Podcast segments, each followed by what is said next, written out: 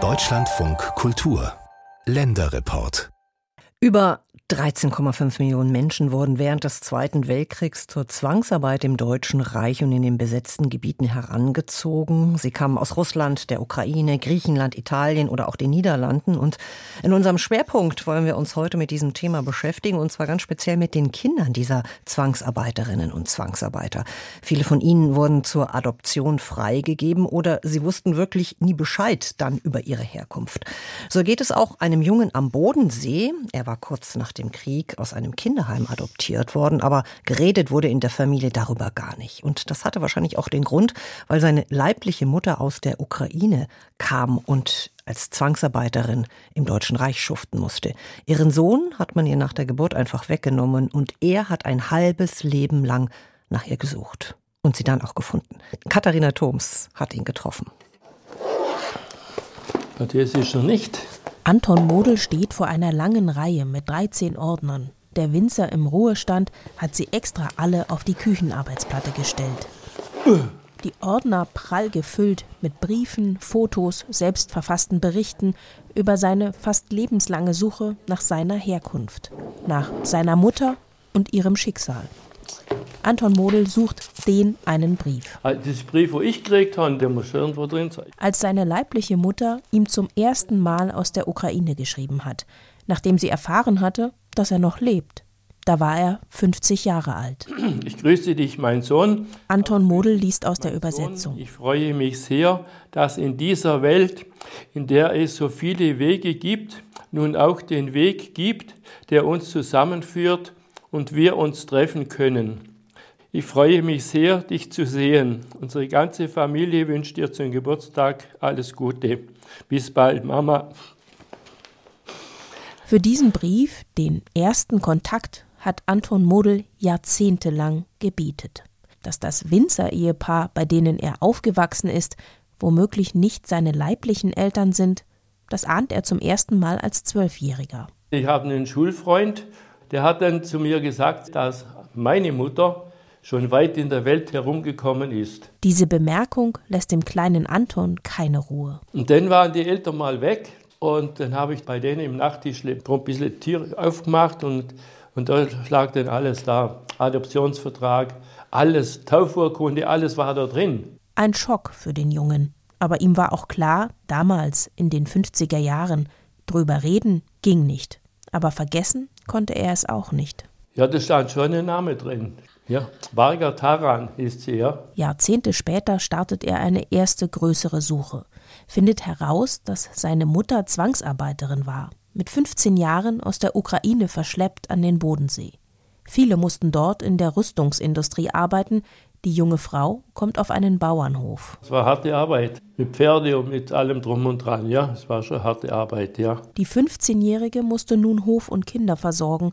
Als der Bauer auf Fronturlaub war, wurde sie schwanger, erzählt Anton Model. Wie viel Gewalt dabei im Spiel war, darüber hat seine Mutter nie mit ihm gesprochen. Auch in der Schwangerschaft hat sie den NS-Behörden nicht verraten, wer der Vater des Kindes ist. Also mein Vater hat ihr gesagt, wenn das rauskommt, das bedeutet dann sein Tod. Und so war es auch oft. Gell? Sie hat geschwiegen. Sie darf das Kind bekommen. An Silvester 1943 kommt Vaga Tarans Sohn zur Welt. Aber gleich nach der Geburt wird er ihr wieder weggenommen, kommt in ein Kinderheim. Nach knapp anderthalb Jahren ist der Krieg vorbei. Antons Mutter Vargataran muss wieder in die Sowjetunion, zurück in ihr ukrainisches Heimatdorf. Ohne Chance, ihr Kind wiederzusehen oder mitzunehmen. Für Anton beginnt 1946 ein Leben als Winzersohn. Von der Adoptionsmöglichkeit erfahren seine Adoptiveltern in der Kirche. Der Pfarrer von Hagenau, ja, der hat auf der Kanzel verkündigt, dass in Markdorf, da gibt es eine Kindergrippe und da werden Kinder freigegeben zur Adoption. Anton Model findet ein Zuhause, wird Wein- und Obstbauer. Bis zum Zerfall der Sowjetunion bleibt die Suche nach seiner Mutter erfolglos. Anfang der 90er Jahre aber hilft ihm ausgerechnet sein Erntehelfer. Bogdan Jewanowski kommt aus Polen und spricht auch Russisch. Und dann habe ich ihn gefragt, ob er sich das vorstellen kann, nach meiner Mutter zu suchen in der Ukraine. Und sagte, ja, das mache ich, ja. Nach langer Reise und mit Hilfe der Menschen vor Ort findet Bogdan Jewanowski schließlich Vaga Taran, 250 Kilometer von Kiew entfernt. Und dann der Bogdan, dann ist er ein Haustier nah und hat da geklopft. Dann hat eben gesagt, äh, er kommt von äh, ihrem Sohn in Deutschland. Das war für sie natürlich schon, kann man gerade sagen, umwerfend. Sie war dann äh, kurze Zeit äh, bewusst, praktisch bewusstlos, wie ein Schock. Im Herbst 1993 fährt Anton Model selbst in die Ukraine, um zum ersten Mal in seinem Leben seine inzwischen 66-jährige Mutter zu treffen. Also wenn ich dort war denn und ausgestiegen und dann ruft sie schon, mein Kind, mein Kind. Und ich war 50. Er lernt auch die Familie seiner Mutter kennen, den Mann, der ihn gleich als seinen Sohn aufnimmt, seine beiden Halbschwestern Mascha und Tanja. Immer wieder fährt Anton Model in die Ukraine, nimmt seine Kinder mit. Nach langen Mühen schafft er es, dass seine Mutter kurz vor ihrem Tod mit 77 Jahren noch eine Entschädigungszahlung vom deutschen Staat bekommt. Bis heute telefoniert Anton Model regelmäßig mit seiner Schwester Tanja, denn sie ist Deutschlehrerin in Kharkiv. Und jetzt überschattet wieder ein Krieg seine Familie. Das Schlimmste ist jetzt Drohne, Rakete und dauernd die Sirene geheult. Nachts auch. Das ist zermürbt. Nach Deutschland kommen wollen sie trotzdem nicht, wollen ihre Heimat nicht verlassen. Er hat sie mehrmals eingeladen.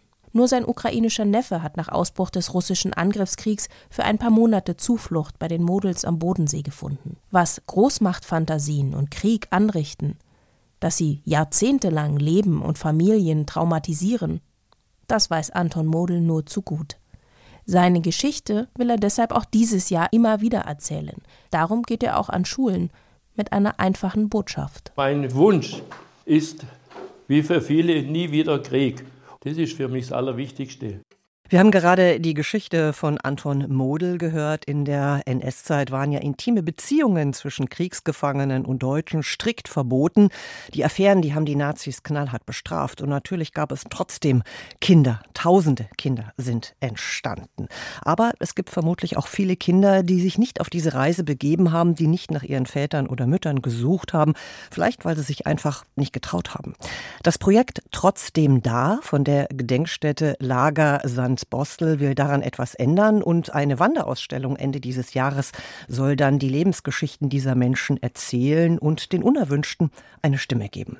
Das Projekt nimmt sozusagen die Lebensgeschichte von Menschen in den Blick, die einen deutschen Elternteil hatten und einen, der während des Zweiten Weltkriegs als Kriegsgefangener oder Zwangsarbeiterin in das Gebiet des Deutschen Reichs verschleppt worden ist.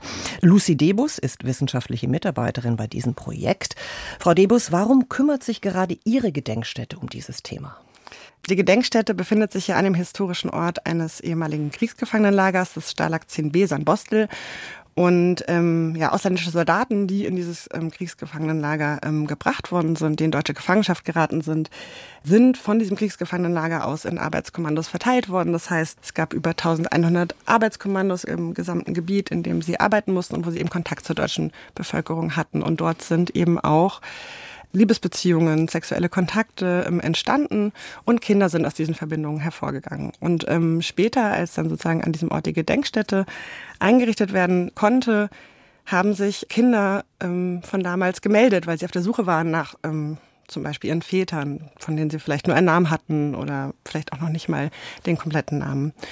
Genau, und über diese Archivanfragen, über die Zusammenarbeit mit der Gedenkstätte ähm, sind die Kontakte zu diesen Personen zustande gekommen und ähm, darüber eben entstand auch die Idee, sich diesem Thema zu widmen. Wo man dazu noch sagen muss, dass wir uns auch nicht nur mit ähm, Geschichten beschäftigen, die einen Sandbostel-Bezug haben, sondern auch deutschlandweit noch darüber hinaus Kontakte zu Kindern aus verbotenen Beziehungen suchen und haben, ja. Und Sie haben sehr viel Material, das ist natürlich wichtig, um dann auch äh, die Forschung voranzutreiben. Diese Geschichte dieser Kinder ist ja sehr tabuisiert gewesen, auch sehr lange. Warum tut sich unsere Gesellschaft so schwer damit? Ja, das hat natürlich ganz viel damit zu tun, wie sozusagen allgemein mit der Zeit des Nationalsozialismus und Erinnerung sozusagen auch an die Verbrechen im Nationalsozialismus in der deutschen Nachkriegsgesellschaft umgegangen wurde. Diese Kinder sind ja aus äh, nicht ehelichen Beziehungen in der Regel hervorgegangen. Das heißt, es gab da ähm, immer wieder berichten diese Kinder, dass sie sozusagen auch ja dafür angegriffen, ausgegrenzt worden sind, ähm, dass die Eltern nicht verheiratet waren was natürlich auch ein Familienbild ist, das auch ähm, im Nationalsozialismus sehr stark war. Zum anderen ähm, sind diese Kinder, ja, haben in der Regel ein ausländisches Elternteil und der nationalsozialistische Rassismus war natürlich nicht nach 45, ähm, nach Kriegsende irgendwie mit beendet, sondern hat in der Gesellschaft fortgewirkt. Ähm, und außerdem ist es so, dass ja diese Beziehungen in der Regel dann den Behörden bekannt geworden sind, wenn sie verraten worden sind. Ne, das heißt, ähm, gerade wenn diese Beziehungen, was häufig der Fall war, im ländlichen Raum stattgefunden haben, dann haben die Denunzianten, Denunziantinnen teilweise ja mit im Ort gelebt oder die Elterngeneration sagen, kannte ähm, diese Geschichten und die Kinder denen wurde das aber ganz lange aber nicht erzählt. Mhm. Also später dann nach dem Ende des Zweiten Weltkriegs und dem Beginn des Kalten Krieges und natürlich auf der Aufspaltung der Welt zwischen West und Ost äh, ist man ja ganz unterschiedlich mit den Schicksalen dieser Kinder und ihrer Eltern umgegangen. Wo lag da der hauptsächliche Unterschied? Mhm, das ist eine gute Frage, mit der wir uns auch immer noch viel beschäftigen und noch keine fertige Antwort geben können. Wenn man jetzt sagen, so in Ost- und Westdeutschland schaut, beziehungsweise DDR und BRD, sozusagen wie da unterschiedlich mit umgegangen wurde. Ich habe ja gerade das zum Beispiel das Thema Denunziationen angesprochen. Wir wissen, dass es in der DDR Prozesse gab gegen Denunzianten, gegen Denunziantinnen, ähm, die diese Beziehungen verraten haben und auch Verurteilungen im Gegensatz zur BRD, wie sozusagen auf der Mikroebene, auf der persönlichen Erlebensebene ähm, dieser Kinder sich das dargestellt hat, darüber wissen wir noch nicht so viel, weil die meisten unserer Projektteilnehmer tatsächlich aus Westdeutschland, in Westdeutschland aus, aufgewachsen sind. Aus der Bundesrepublik ja. sind, ja. Sie haben mit vielen Betroffenen gesprochen. Das sind ja sehr persönliche Geschichten. Also die Menschen öffnen sich. Gibt es da ein Beispiel, das Sie ganz besonders berührt hat? Also es gibt viele Geschichten, die mich auf ganz unterschiedliche Weise berühren. Also die Geschichte von Anton Model, von dem wir ja gerade gehört haben, ähm, ist auf jeden Fall natürlich eine sehr besondere Geschichte, weil er ja es tatsächlich geschafft hat, seine Eltern zu finden, auch seine Mutter in der Ukraine zu finden, bis heute in Kontakt mit seinen Halbgeschwistern steht und was mich bei vielen ähm, beeindruckt, ähm, ist, wie sehr sich diese Menschen reingearbeitet haben in Archivrecherchen, in die Suche ihrer Eltern und sagen über Jahrzehnte hinweg gesucht haben. Jetzt hat es bei Anton Model natürlich eine sehr schönes Ende genommen, weil er seine Mutter gefunden hat. Es gibt aber auch ganz andere Fälle, also wo die Eltern zum Beispiel nie gefunden wurden, das Elternteil, wo sich die Kinder da nicht getraut haben, Kontakt aufzunehmen, weil sie zum Beispiel in dem eventuell neuen Familie keine glückliche Familie zerstören wollten, wo sie vielleicht aber auch Kontakt aufnehmen wollten und die Eltern haben sie nicht angenommen. Und das heißt, es gibt da so ganz verschiedene Schicksale, die mich ganz unterschiedlich dann natürlich auch berühren. Das Interessante an Ihrem Projekt, was ich fand, Sie geben ja auch diesen Kindern eine Chance, sich gegenseitig ihre Geschichten zu erzählen. Vielleicht auch wenn das kein glückliches, kein Happy End manchmal findet, wie Sie gerade erzählt haben. Also Sie haben da die Möglichkeit, sich auszutauschen. Sie wünschen sich als Gedenkstätte aber noch mehr von diesen Schicksalen zu hören? Ja, auf jeden Fall. Also wir haben auch Treffen sozusagen organisiert, damit sich diese Kinder kennenlernen können. Ich habe gerade gestern mit einem neuen Projektteilnehmer gesprochen, der sozusagen über einen Zeitungsartikel über unser Projekt ähm, Kontakt aufgenommen hat und jetzt jetzt regelmäßig mit einem anderen Betroffenen so zum Kaffee trinken trifft. Das sind natürlich Geschichten, die uns sehr freuen, weil wir Genau, weil viele auch beschrieben haben, dass es für sie was ganz Besonderes ist, sich sozusagen nicht mehr so alleine mit dieser Geschichte zu fühlen. Wir sind natürlich daran interessiert, weitere Geschichten zu hören, weil, wie gesagt, sie sind unterschiedlich, es gibt Gemeinsamkeiten. Und ähm, ja, also man kann sich bei uns melden. Wir haben eine Homepage, die heißt www.trotzdemda.de. Da gibt es ein Kontaktformular und wir freuen uns, noch mehr von diesen Geschichten zu hören. Vielen Dank, Lucy Debus, wissenschaftliche Mitarbeiterin bei diesem Projekt, trotzdem da von der Gedenkstätte Lager St. Bostel. Schön, dass Sie da waren. Danke.